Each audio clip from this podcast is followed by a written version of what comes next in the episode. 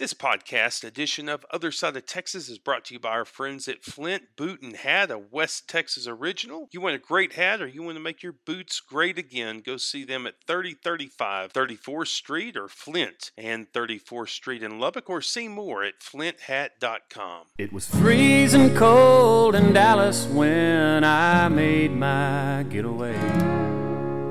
I outran a cold front when I gave my truck the reins. Barreling down I 35 with one thought on my mind. Forget the race, find an open space, leave that city far behind. Hey there, howdy. A rather glim day here in West Texas. Well, most of the region going to get into some Ford Credit Company versus Reagor Dykes. Your thoughts 806 745 5800. Also, going to get into uh, a good conversation, parent life, a good ministry based out of Lubbock. And I'll get into the merits of parent life here just a moment. I'm your host, Jay West Texas Leeson. Thank you for hanging out on my other side of Texas. I've got some news from you based upon people I've talked with today within Ford Credit Company. Uh, uh, people who are in the know and drawing perspective for me on just what it means to Lubbock and the region to have this suit, which resulted in a bankruptcy filing by uh, Reagor Dykes and associate, uh, I should say entities associated with Reagor Dykes. I'm your host, Jay West Texas Leeson. We are broadcasting from the Racer Car Wash Studios, voted Lubbock's best wash five years running. Whenever you come into town for one of those Texas Tech games or for the scenic tour of Lubbock, or if you're already here, go to racerwash.com, find the location closest and most convenient for you here in the hub city. Check them out again, racerwash.com.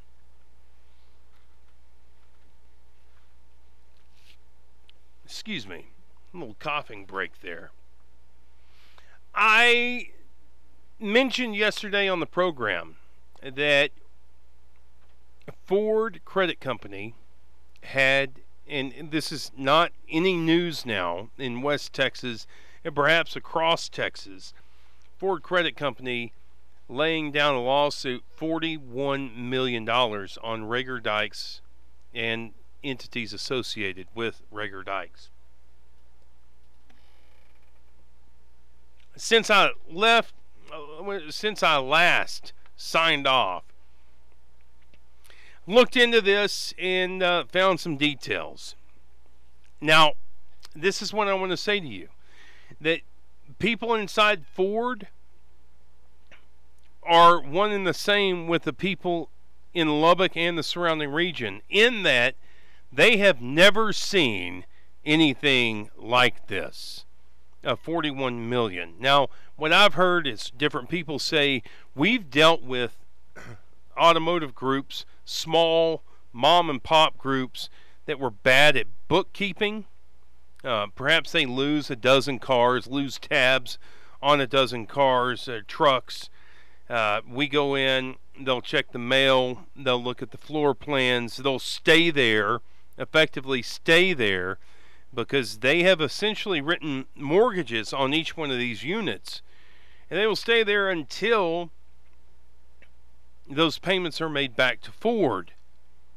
But never have they seen anything on this scale. Now we look at that 41 million. Now I'm not presuming guilt or innocence. I'm just laying out facts, contextual facts because we haven't seen anything like this before standard operating procedure for Ford is that they go in and they essentially Ford Motor Company makes the vehicles. Ford Credit comes in and provides the financing, and it's fiduciary responsibility of the dealership to pay the money back.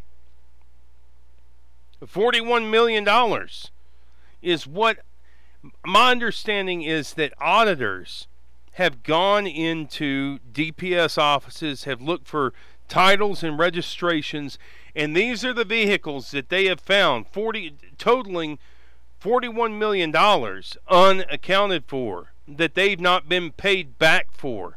Now that presents an interesting question. What then happens with those vehicles? Now, let's just say the average F-150 runs $45,000. That's 900, some 900, 911 F 150s. Now, it's more make and models than just that. That Ford is saying, effectively in this lawsuit, that they've not been paid back for. Now, I've also spoken to people today who say that by the time this is all said and done, that number could well leap up to $80 million. So, some 1,800 vehicles out there. So then the bank financed it. The people took the note, either financed or paid with cash, but Ford was never paid back. So it presents a very interesting question. What is Ford's legal right at that point? Could you, as a Ford owner who paid with cash, but Ford was never paid back, can Ford go get your vehicle? Now, there's a lot of, I see a lot of sympathy, and I'm trying to play the middle line here a lot of sympathy for Reagor Dykes and the sort of uh, charitable citizen corporation that they've been. But what about when these stories come forward in the months to come? Where people paid, at least, at the very least, put money down, and their vehicles could very well be repossessed. And is it even, and this is just a question for car dealers anybody else who wants to chime in, 806 745 5800. Can they even operate at this point? Uh, so they've made, they've gone in, they've filed. Can they even operate, or does Ford come in and just start dragging cars off the lot? I got a lot more to say about this as we go on. We're going to get a guest in as we head into the break and uh, and change topics. But this is going to be the topic of the day as we roll on, and then, man, some details within the lawsuit. Now, again, I mean, so you don't presume guilt. But at the same time, people have gone in made affidavits, have signed their name under oath, and said this is what they said happened. Ford came in, audited some of these lots, wanted to audit some of these lots, and based upon page, I believe it's 395 to 397 within Ford's audit of, and let me let me effort that for just a moment. Uh, 397 to 399 of Ford's lawsuit um, there's there's a Ford representative who went in to check Ford plan uh, floor plans and said, "quote Bart Reagor threatened to, well, Bart Reagor, quote, threatened to shoot my. I'm not going to say the word. Starts with an F. Shoot my blank a money money. And then he says that uh, Reagor substantiated that claim to him in another electronic message, as well as uh, two other people associated with the dealership. Here's my initial take: is that I know that people are hoping for the best, and I hope that the people who are representing uh, Reagor do present the best and are able to mitigate the damage. But it seems to me at this very point, as I broadcast from you on the other side of Texas, which is going to be most impacted by what seems to be the collapse of the Reagor Dykes Auto Group, that it's hope for the best but expect the worst. And that's where we're going to leave you here in this monologue. Going to get into a little another topic. Our friend Renee Morales, Parent Life Lubbock, going to come in. I'm going to tell you why I want her to be on this show because we we need to be high support, high challenge in this culture, and people like Renee are helping make that happen. Stick right with us here on the other side of Texas. We'll be right back with you in about 90 seconds. Johnny can't drink because Johnny ain't 21. Yeah, but he's 18 and he's pretty handy with a gun.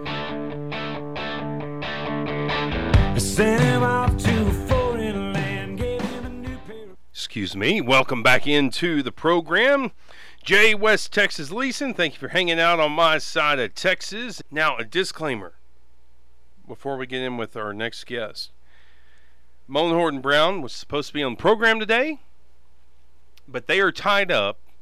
They are, are representing in the aforementioned case uh, in in the monologue with uh, Ford and uh, Reagor Auto Group, the Reagor Dykes Auto Group, and we expect them to be on in the future.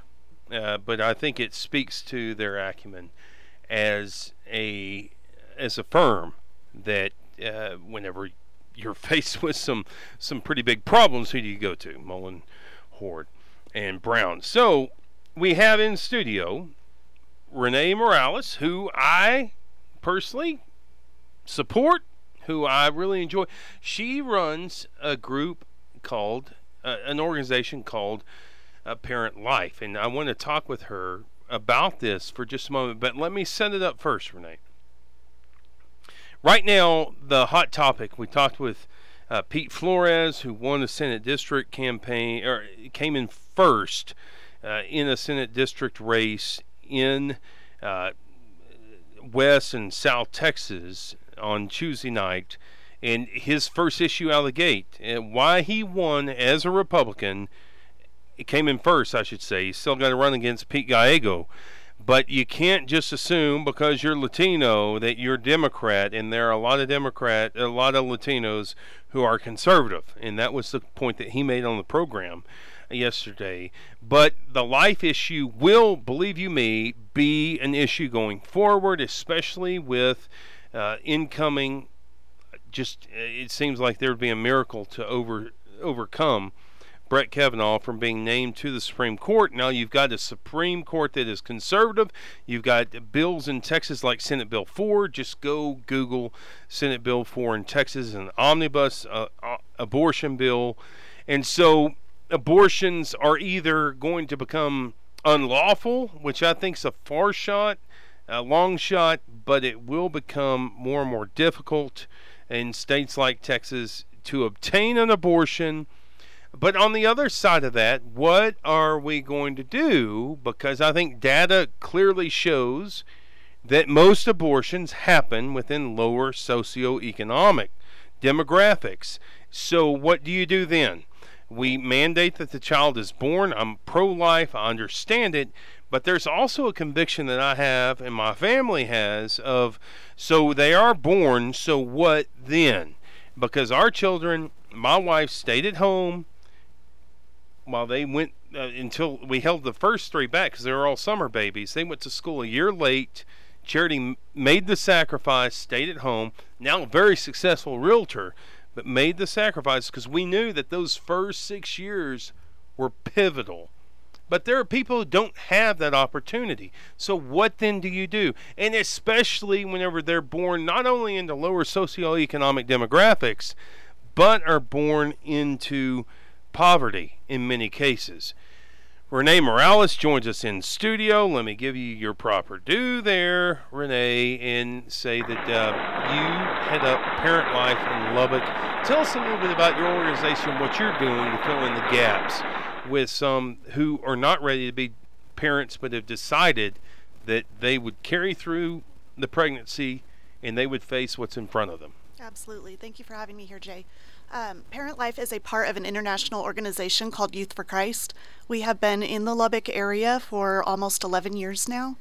Um, and when we first started, it was just four or five moms that came to our group. Teen moms is who we, we reached out to at the time.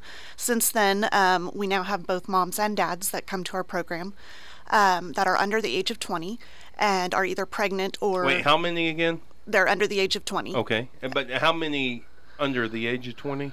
Yes, the moms or the dad, and the dads have to be under 20. No, but how many? Oh, how many? We uh, this year we saw almost 150. Okay. That have been through our yep. doors at some point this year. Mm-hmm. Um, and so they can be either pregnant or already raising their child. And what we provide is um, emotional and spiritual support, walking alongside them. Um, like you said, they have made this brave decision to give not only give birth to their child but to raise this child, um, and so we provide. Um, But some people, let me just stop you there. Okay. Some people would say, whatever their circumstances, some people would say, well, that's not brave, it's their responsibility. So, what would you say to them? Why would you call it brave? Seeing and walking with them, Right. why brave? Because there's so many obstacles that they have to face and there are other choices out there that they could have chose that maybe would have been a little bit easier. Um, abortion being one of them. Um, adoption is not necessarily an easy choice. Uh, i do support it wholeheartedly if that's um, if that's the mother's decision. But there are other choices they could have chose and especially knowing the obstacles they're going to face statistics show that they're less likely to graduate high school. Uh, they're less likely to ever be out living outside of poverty uh, their children are more likely to either be incarcerated or to repeat the teen pregnancy in when they get older. Um, and so there's a lot of obstacles that they're gonna they're gonna face. Raising a child is not easy. It's not cheap. And so, um, you know, knowing those things, and maybe not fully, but I think to some extent they know that it's not going to be easy. But yet they chose to go ahead and go through with the pregnancy. Okay, so tell me a little. I'm going to get back to it's by nature a political show, and I want to get into the politics here in just a moment. But tell me a little bit about walking with, you know, 100, 150 of these kids. Yeah. What, what's take? I'm sitting here at 39. I got four kids, but what's a kid thinking at 17 who's who's got a child? Um, honestly, at 17, they are still thinking like most teenagers do. Um, they've got the same typical teenage issues that any teenager has, but now they've got the added responsibility of a human life that's dependent on them.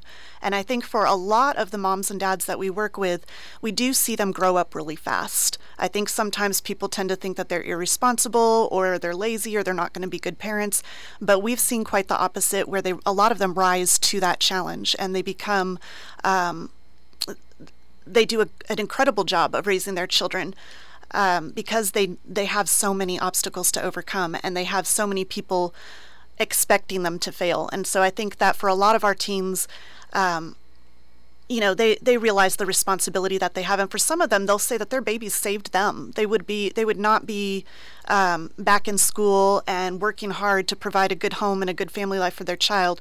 Uh, they would probably be out on the streets partying or making really bad uh, choices for their lives if they had not gotten pregnant and been forced to make a decision to grow up. But then decisions can possibly become worse. So, how how how does parent life reach these kids and draw them in? The biggest thing I think that we provide for them is mentorship. That we, we acknowledge that, hey, you've chosen to give life to your baby, you've chosen to raise your baby. It's not going to be easy because even at 39, it's not easy. Um, but we're going to be here to walk alongside you and to be a resource for you, to be a friend that's not going to judge you or um, you know, tell you you can't do this or you're a bad mom or, you know, any of the things that they think that we're going to tell them when they first walk in the door. And once they learn to trust us, then they realize, okay, I have this person that maybe doesn't have everything together because nobody does, but I trust them and I know that they have good advice and I can come to them and I can ask them to help me or I can um, ask them to pray with me or I can ask them to show me what do I do in this situation or how do how, what do I do when my child's been screaming all night and I'm tired and I'm frustrated and Is that the number one that you get from them? From the moms, like for practical advice, what what do they ask you? So, like, I know what it's like to have a, gosh, what was I mean? We had we had a daughter, and then 19 months later, we had twin boys. So no, I know what it's like to be up at night with three snotty noses, kids Yes. who can't breathe, and that's yeah, I mean that's an outlier because we were crazy and we had all these kids at one point. But uh, for most moms, what's the most practical thing?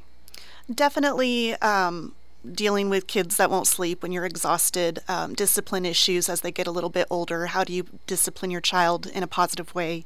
Relationship issues are always at the forefront of Relationship for whom? um, with the mom and the dad or with a new boyfriend if that's the case sometimes um, you know, I mean, they're they're still teenagers. They're still trying to navigate relationships, not just with boyfriend girlfriend issues, but, you know, I'm a mom, but I still live at home with my mom. So how do I deal with my mom telling me how to raise my baby, but I don't agree with her? So Renee Morales, uh, Parent Life Lubbock, right here in studios with us. You, uh, so there's the mentorship, but also I've been a youth minister. Kids want to come for more more practical, should Absolutely. I say, reasons like what am I going to get? What's free? Yes. But you guys provide for nurturance beyond like spiritual and counseling. Yes. But you also provide them with incentives. Um, we do have lots of incentives to try to get them in the door, um, and it's not just it's not a bad thing that some of them come just for the diapers or just for the door prizes or the food. We have um, dinner every week. For some of our teens um, in low, very low socioeconomic areas, they, this may be the best meal that they're getting all week, and is so this, is it primarily lower socioeconomic? Um, you know, honestly, we have a really good mix. Okay. Um, I feel like teen pregnancy is an issue that crosses all boundaries, racial, socioeconomic. We've got kids from all all areas and all walks of life. Um, you know, and I, I, think we tend to think that it, it only happens in lower socioeconomic families, mm-hmm. but it mm-hmm. doesn't. It happens. Kids are getting pregnant. They're well, having sex and they're getting pregnant. but I would think, by and large, higher socioeconomic demographics have more accessibility yes. to mentoring to supplies yes to, mostly to supplies and and possibly to more supportive families um, you know if you come from a, a life of poverty and your mom is working multiple jobs just to make ends meet and now you're bringing another mouth to feed into the family um, it definitely puts a lot of stress on family dynamics and so there is not always the familial support there when a girl gets pregnant. Mm-hmm. Um, and so that's where we want to step in and help with that. So we do provide diapers. If they every week that they come, they get to leave with a pack of diapers as long as they stay the entire class. Mm-hmm. They also earn what we call baby bucks, and then they can buy baby items like clothes and toys and uh, formula and pretty much anything they need. They can buy it in our baby boutique with their points. And so they earn points by coming. They earn points by getting good grades in school. So if they bring us their report card, we will give them baby bucks for their their grades. If they are working uh, we feel like the welfare system kind of sets them up for failure, and so we want to encourage them to get a job that and to be successful. failure how? Um, because honestly, you can. It's a lot easier to just stay on welfare um, long term than to go. The, they will make more money staying on welfare than to go get a job because as, as, soon as you get a job, you're making too much money to qualify for that Maybe, assistance. But in the short term. But long term, you're not making enough money to even though you're making too much for welfare, you're not making enough to pay for childcare and to pay for food and to pay for all of those things. And so they're penalized for making, for having a job, but they're not making enough to actually provide for the needs that they have. Mm. Uh, you're going to stick with us through the break, and I want to get into how you're dealing with the muck and the mire of what could become a more emerging situation and what your suggestion would be for listeners and those who are seeking to launch initiatives like Renee Morales at Parent Life in Lubbock. Going to hit this break and we'll be right back with you here on the other side of Texas. Number one in the land, a shoe shine man, make you shine where you stand. Leave me a tear Shine man. While I can sing, I can dance, I can play the harmonica too. Howdy, Jay. West Texas Leeson here. I'm going to tell you about my friends at Flint Boot and Hat. They've been building hats since 1994 and repairing boots, I guess, since forever. My dog chewed up my ostrich boots. Jared and his guys replaced the heel, made them look new again, put new pulls on, and at a super affordable price. They've resold my boots and they build great hats. Love these guys. Go check them out. 3035 34th Street or Flint Boot and Hat Shop at Flint and 34th Street. See more at flinthat.com. Molded out of red clay and baked in the West Texas sun to perfection is the other side of Texas with Jay Leeson. Lord, it's the same old tune, fiddle and guitar. Where do we take it from here? Welcome back in. Other side of Texas, hanging out with me on my side of Texas, Jay, West Texas. Leeson in studio, Renee Morales, Parent Life, Lubbock. Uh, you've heard a little bit about the organization. People want to look you up, Renee. How do they uh, become a part of Parent Life, or maybe they just want to reduplicate your efforts in another part of Texas? Yeah, definitely. The, um, you can find us on Facebook. We have a very active Facebook community Facebook page. It's Parent Life Lubbock. Um, we are also part of Youth for Christ, like I said, and so um, if you are interested in starting something similar to this through Youth for Christ, you would contact the Youth for Christ National Office. I what is uh, I've got some just to and this is a great thing people uh, listeners hear me say this all the time the great part of being on radio is you don't have to research you can just ask people questions so what is uh, once a once a teenager becomes pregnant what is what are the chances that they will become repeat a pregnancy uh, the last statistics that I looked up um, are a couple years old, but it was 80% of them are likely to have a repeat pregnancy before the age of 20. Hmm. So, what do you can? I know you probably uh, don't have a scientific study on parent life, but do you see a reduction in that rate there with your organization? Some years we do, and some years we don't. mm-hmm. um, it can be discouraging, but at the same time, um, we do see, we do see a lot of positive baby steps in other areas, finishing high school, some of them even going on to college or trade school. Um, getting married and starting a family. There, there's definitely positive steps that happen. Yeah. Um, they do. There does tend to be a higher. So within all the, let's go text ledge and let's go politics for just a second. It seems to me that a lot of people are willing to take the side, like the wave the pro-life flag, eh, until things get a little dirty until you have to begin to essentially take responsibility for your possess for your position that and this is I, I hear there is this discussion of well are you pro-life in a holistic sense or are you pro-life like until the baby's crowned and comes into this world and for me and this is just my own values but if you're going to be pro life, you better be holistically pro life, like post womb. And I'm not necessarily, I mean, you've had your own criticism of welfare and how it can discourage kids from rising above.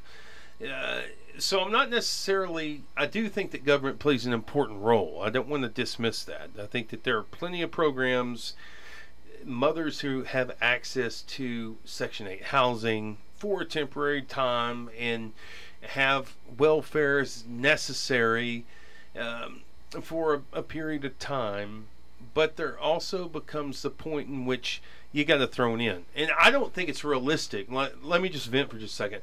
It is not. I hear people, and I just think they're kooks who are like, well, let the church just take up all Medicaid and Medicare. Like, okay. So you want the church, um, American churches, to somehow agree all of a sudden and then to write the note on a trillion, two trillion dollars. Not realistic. But at the same time, there have to be organizations and um, groups that we're a part of who step into the gap. Nonprofits, by what faith or conviction or whatever it might be. But you have to. You talked about discouragement sometimes because you know I've been in ministry and it's easy because you see like progress, progress, and then boom, they're yeah, gone. definitely. Uh, but it also it has to be. I'm just assuming. Now you tell me if I'm wrong. But is there discouragement with you that you see individuals, maybe public or otherwise, who are lauding pro-life but can't step into the gap with something like with which you're dealing because now you got dirt on, underneath your fingers uh, underneath your fingernails. Right. Like you're you're in the trenches at that point. I made a position that I would be pro-life, and I don't want this kid to get caught in a uh, Martin Luther King language in the uh, tentacles of circumstance or in a spiral of poverty. So I'm going to step in here. It's easy to be pro-life But whenever you got to step in and hold hands with a 17 year old girl and show her the way, then now you're now you're living what you're preaching. Yeah. So is it discouraging that you don't see more pro life get involved? It is. It is. Um, I've been doing this for uh, 11 years here in Lubbock, um, and that is probably like one of the pro life capital of the world. yeah, that's Also, probably one of the biggest. Like the highest teen pregnancy. in- we're, we're definitely up there. in we're- in, the country. Yeah, Texas unfortunately is is leading the way. Um, the good news is this last year or two, ha- the teen pregnancy rate has dropped some. So, I don't know what I don't know what that contributes to. I haven't done a whole lot of research on that. Um, but yes, definitely, um, it is. It has been challenging to um, to raise funds for this ministry. Uh, we are still about 70% funded, and this is pretty much where we live at every from year to year. God does provide; He's faithful, and we've never gone without. Um, but there's so much more we could be doing if we weren't stressed about money coming in, and are we going to be able to afford to continue paying the light bill at our ministry center, getting diapers for girls who need them, things like that. Uh, how many mentors do you have out there? Uh, right now, we have 10 okay. and we are always looking for more. Um, I can only go so deep with so many people, so many kids, and so that's really where I think um, the genius behind the Parent Life Ministry is: is that we empower adult volunteers to then take three to four teens Are and they, pour into them. referred? The the volunteers. No, uh, The teens? students, or uh, I say the students, the teenagers. They referred to you by the school district, or uh, how, A lot of it is word of mouth Okay. and Facebook, social media. Um, so yeah, but uh, we do, you know, other organizations, WIC and pregnancy testing clinics do have our flyers and they pass them out. And just this last year, we've gotten into several schools where we're able to do um, parenting type classes on campus. Uh, for teen parents that are enrolled in school, and then we can invite them to our weekly meetings as well. Uh, so yeah, got a big. Speaking of taking up thirty, you need to make up thirty percent. Big gala coming up. Yes. Parent Life. Tell us a little bit about that, what it looks like, and when it is. It is October 19th. It'll be at the Eberly Brooks Events Center. This was this is our fifth annual gala and silent auction. Um, it is just a really like I know I'm biased because this is my organization, but it is a really beautiful night. Um, just encouraging and inspiring to hear the stories, to see the story of parent life and of what these kids have gone through and the life changes that Christ has done in their lives. Um, and so it is our biggest fundraiser, and we are definitely uh, just praying for a good turnout. Um, we're still about have about a month where we're accepting sponsorships and um, silent auction donations. So if there's businesses or churches that would like to do a sponsorship, um, you know, they can contact me about that, and we would love to partner with them. Yeah, and contact you how? Uh, my phone number is 806 535 5486 or info at yfclubbock.org. Okay, say one more time. 806 535 5486 or info at yfclubbock.org. And the gala's when? October 19th. All right. The night is that a Friday? It is a Friday night. Yeah. Um, this is our first year doing it on a Friday. Tickets are free. You- Um, it doesn't cost anything to come to the gala. Of course, we will be giving an opportunity to Yeah. make donations. Don't take the food. From me. Throw some Please don't. Yeah. Please don't. What's for dinner? Um, we don't have our menu set yet. We're making that decision Monday, but it will be delicious. All right. Well, Renee, good work, and we appreciate you coming in. Um, any parting thoughts for listeners?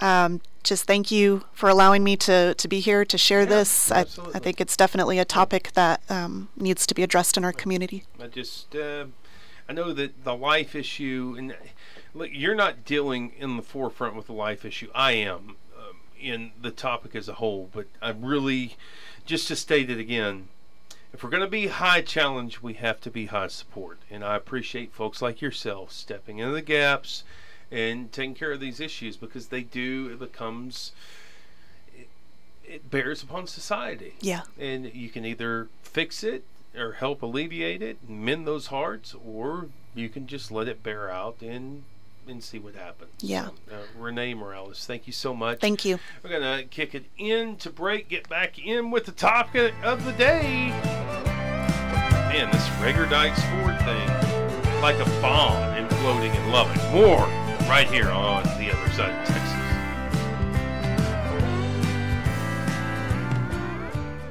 This is what happens when your mother drops you on your head one too many times. Welcome back to the other side with Jay Leeson.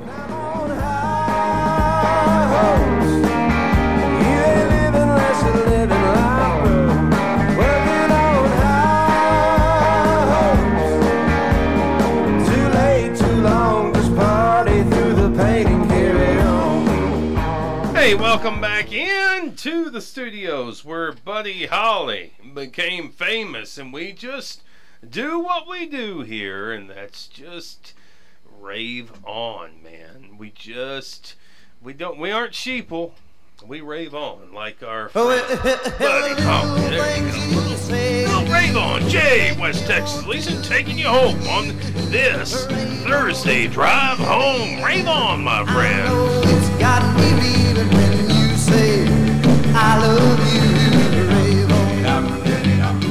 Yeah, so miss my calling to make minimum wage and do uh, some DJing. So a story across, and it's not just uh, West Texas; it's across the region. Uh, with this Reagor Dykes thing, if you've missed, we'll put this podcast up, and you can go in and you can hear more of what I said in the monologue. But a uh, lot more details out there. Uh, man, that lawsuit is 400 pages long, lots of details.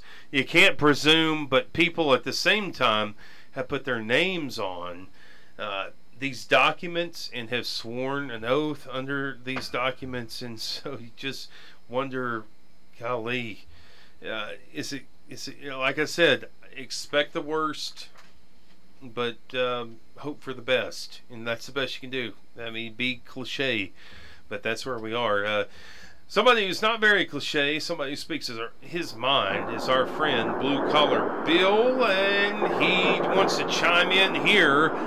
Blue Collar Bill, you've heard all the details, you've read these things. What's your take, uh, a long-standing West Texan, on what's going down with Reagor Dykes? Man, it's it, it's a it's a real bad deal, Jay. And I, I hope you can hear me. I'm getting a little static out here. I'm kind of in a bad spot. Yeah, it kind of sounds like somebody's either building robots or has uh, harvested cotton early and they're building modules. Yeah, I'm hoping it'll clear up here in just a second. Maybe it already has. Where are you right now? Uh, I'm just outside of Idlewood, eastland back towards Lubbock. Okay. So, uh, tell us some of your thoughts, though. You've seen this stuff play out. You're the voice of the common man. What's your takeaway thus far? Um, you know, you and I discussed some of this earlier. Uh, I, I worked for Gene Messer uh, from 03 to 05, and and and Mark Reagor was was the guy who trained me uh, uh, how to sell cars. Uh, and, and I learned a lot about him, and, and, and I think that plays a lot in, in, in into into what I think about this. Uh, given his personality, uh, Bart is is is is a very smart man, uh, very well educated, very well read. Uh, he is e- extremely high strung, extremely driven, uh, just almost maniacal, extremely competitive. He would rather die than lose, and I think. Uh, that in his personality is going to be the basis of how we got spun out of control here. I, I, I looking at the surface of this, I think he got sideways somewhere uh, financially. I think he started pulling money from one account to, to shore up another. You know, rob Peter to pay Paul and hope you catch up and, and, and, and, and bankroll your way out of it. Uh, I think his competitive nature and his drive to win, his unyielding drive to win. I've never seen anybody so driven in my life as Bart Reagor. They just do not exist.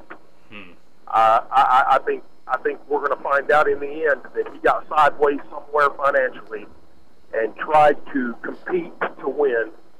Uh, and tried to bankroll his way out of it and got more and more sideways and it snowballed on him. Well, l- let me just speak from uh, where I'm sitting on this thing, and I'm not speaking for any party, but effectively in the lawsuit, as I've read it, Ford Motor uh, Ford Credit is saying, look, there are they've gone in and they put auditors out. This is my understanding. Uh, from what I've been told, they put auditors out to look for the titles and look for registrations. And what they have accounted for is $41 million worth of vehicles that they were not repaid for. And Yeah. that's what prompts at least what is the beginning of this situation. And I stated earlier, you know, F 150 at 45,000. Now you're missing 911 of these things. So where are Yeah. they? And I think, you know, again, from what I said earlier, uh, people inside uh, automotive credit will tell you that it's this is somewhat not common, but happens with some frequency at a mom and pop shop that doesn't keep very good books. Maybe they missed a dozen vehicles. Where are they? And they have to go through their mail, and they essentially take over the lot. Um, but something on the scale in the order of $41 million. It, it is. I talked with a, a lead media person today, somebody whose work you read often. He said, This is, this situation based out of Lubbock is the talk of the automotive industry right now. It, it is, and, it, and it's going to be like you and I talked earlier. Ford credit is is is uh, they're the gold standard of credit.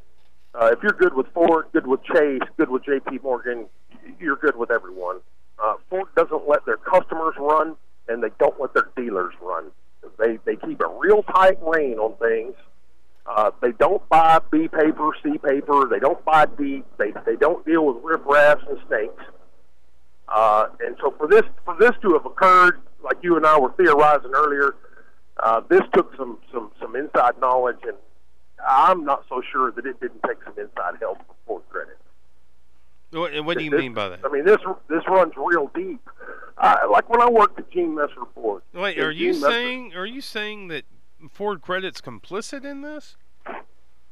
I think somebody there may have a hand in it, Or maybe somebody knew of the way that things worked?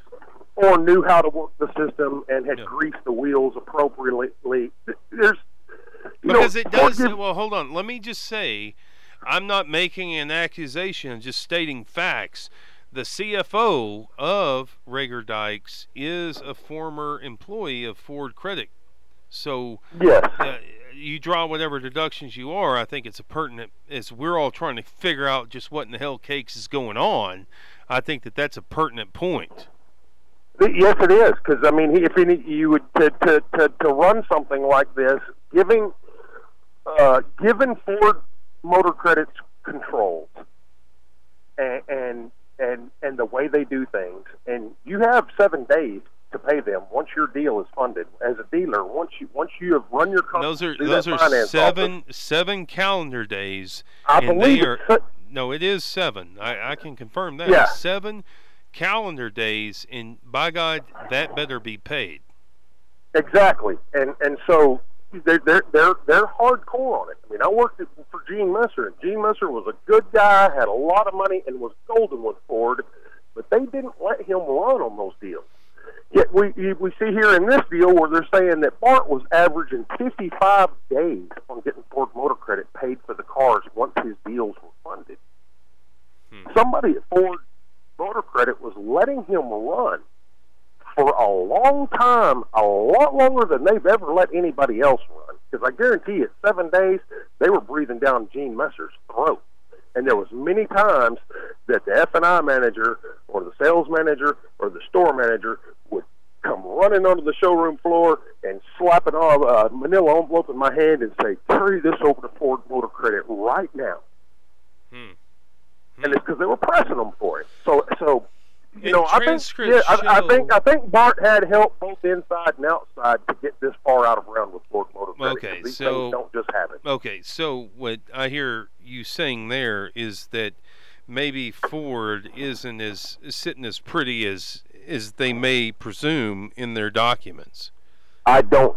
Yeah, I don't think that their entire staff is is is, is as pure as the driven snow as they No, would like which to think would they are. which would bode well on the Di- Reagor Dykes side of the V in the Ford versus Reagor Dykes. Um, any other thoughts, Bill, before we let you go here?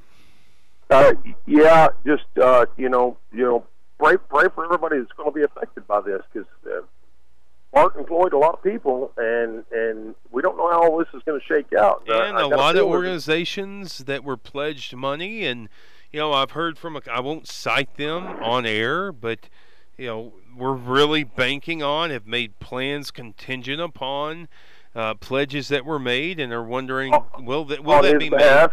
made in in lieu of uh, for uh, for I saw it was like in page 397 or so of that document that says essentially um, well it wasn't on 3 it was within the document there are accounts that say that that Reagor Dykes put forward the entities involved with Reagor Dykes put forward a 41 million dollar transfer and it was either bounced or called back, one or the other. And so there are other entities that were pledged a lot less than 41 million, mind you, that must be wondering at this point. Uh, I guess we're not going to get that. Yeah, I, I, I wouldn't expect uh, at this point if if if you're expecting money out of that organization that you'll be paid. Uh, I would not expect to be paid, uh, and if I was a, a person working in, in, in the finance and insurance department, the title department, or or any any of the uh, banking and finance side of his business, I believe I'd get real quiet and lawyer up about right now. hmm He is Blue Collar Bill, giving us the blue collar take on the issues of the day. Thank you, buddy. Thank you, sir. I uh, got some closing thoughts as we get off here on this edition, and uh, gonna get in with those. Just sticking with the theme of the day: Reagor Dykes, Ford versus Reagor Dykes. Gonna keep it real with you here on the other side of Texas. Stick right with us here AM 580 Lubbock. This is what happens when your mother drops you on your head one too many times. Welcome back to the other side with Jay Leeson.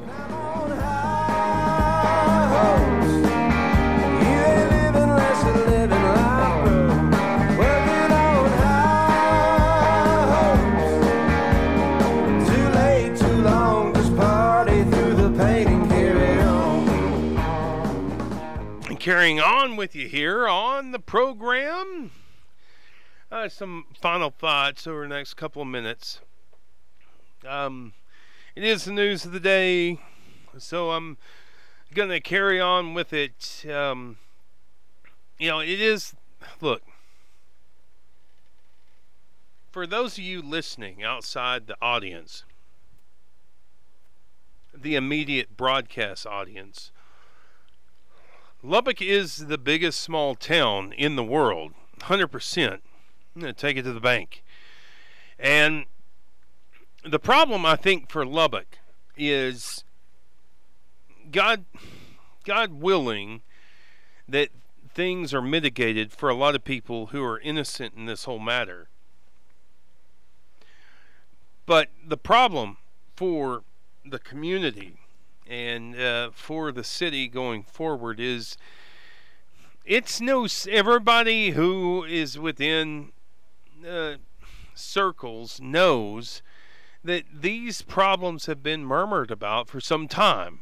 Uh, you know, well, golly, that's going to be a bad deal uh, when when it finally and it has gone off, and, and so I think that becomes part of the conversation uh, within people uh, in Lubbock is, you know, it just seems to me like every seven, nine years, something like this goes off.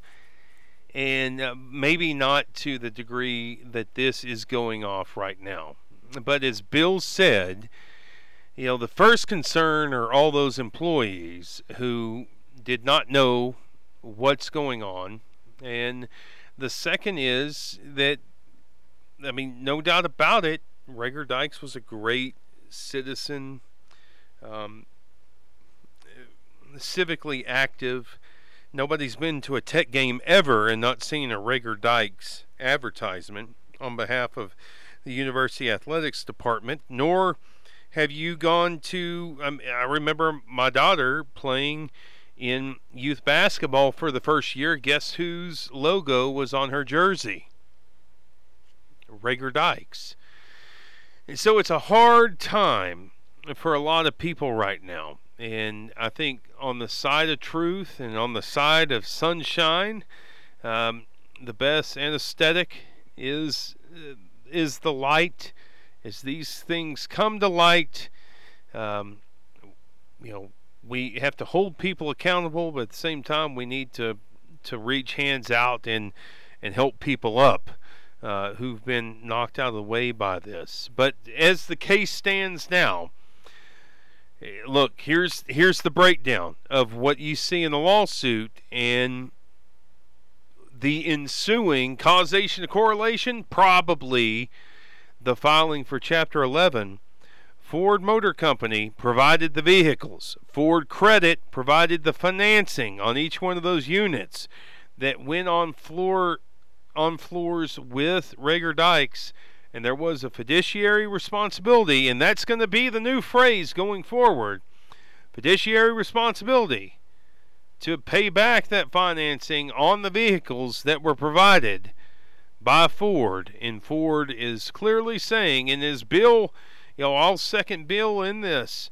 Uh, Ford, Ford, you do not. If you're Ford, you aren't just slapping documents down and contracts down on a lawyer on a lawyer on a judge's desk unless you're absolutely sure of what went on. Now, I will say that in Bill's analysis, which I think is fair, how did they if, if people inside Ford will say We've never seen anything on this level or this scale.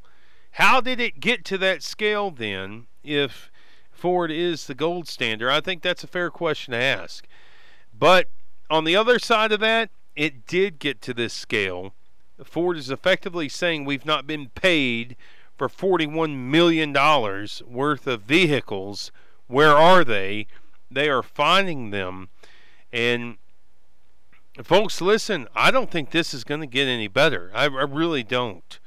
Uh, again, uh, assume the worst and hope for the best. And uh, I know that I know that Reagor has the best of the best out there. Reagor Dykes has the best of the best out there, trying to mitigate this. But until then, this is going to creep into every neighborhood in Lubbock and Lamesa and Brownfield and Plainview and everywhere else where there is a, a Reagor Dykes dealership. And I'm not being chicken little. I, I think that these things are just going to worsen. And then there's the bank situation and what banks are involved in this and what local banks and um, there there are going to be a lot of people, and I've heard from. By the way, I'll just say this: I've talked with car dealerships in Lubbock who are really afraid right now that they're all going to get a black eye because of this. But you know, there are car dealerships in Lubbock that have done it the right way and have tried to do it the right. way, And I think that that needs to be mentioned in this conversation as well. But and also, what about the 401ks of these employees? And not just that they keep their jobs, but what about what has been promised to them? There is a whole lot out there. The story is developing. We want to help you here on the other side. We're going to follow this. I like to pay attention to issues. Just to be clear with you, I don't want to. I don't keep my eyes on the city of Lubbock because, quite frankly, it makes me tired.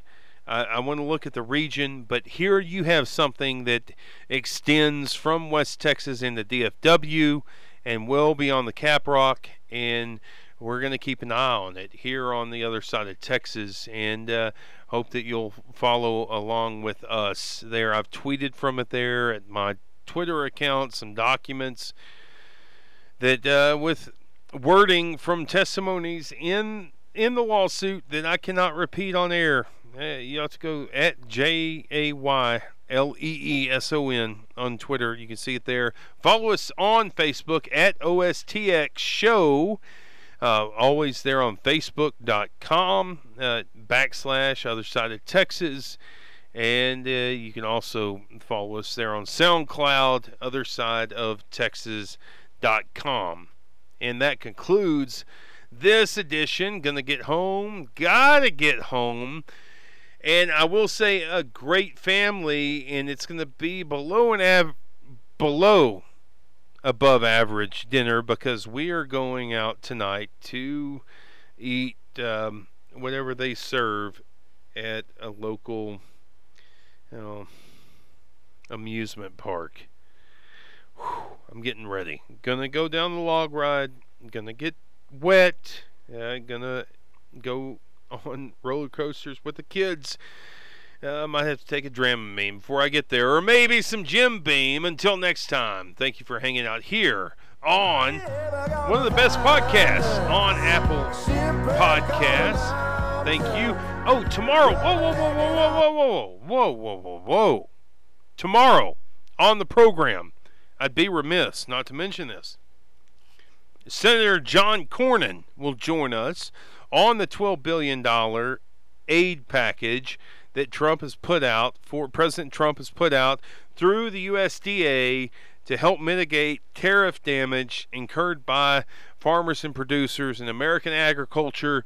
Also, Brandon Darby down somewhere on the border. I don't know where it is, but he's going to check in with us as well. And a great program for you, lined up with the sort of content you've come to expect here on the program. Now, some Red Shahan to take us out of the program. Your thoughts, show at Other Side of Texas. Thank you for tuning in here.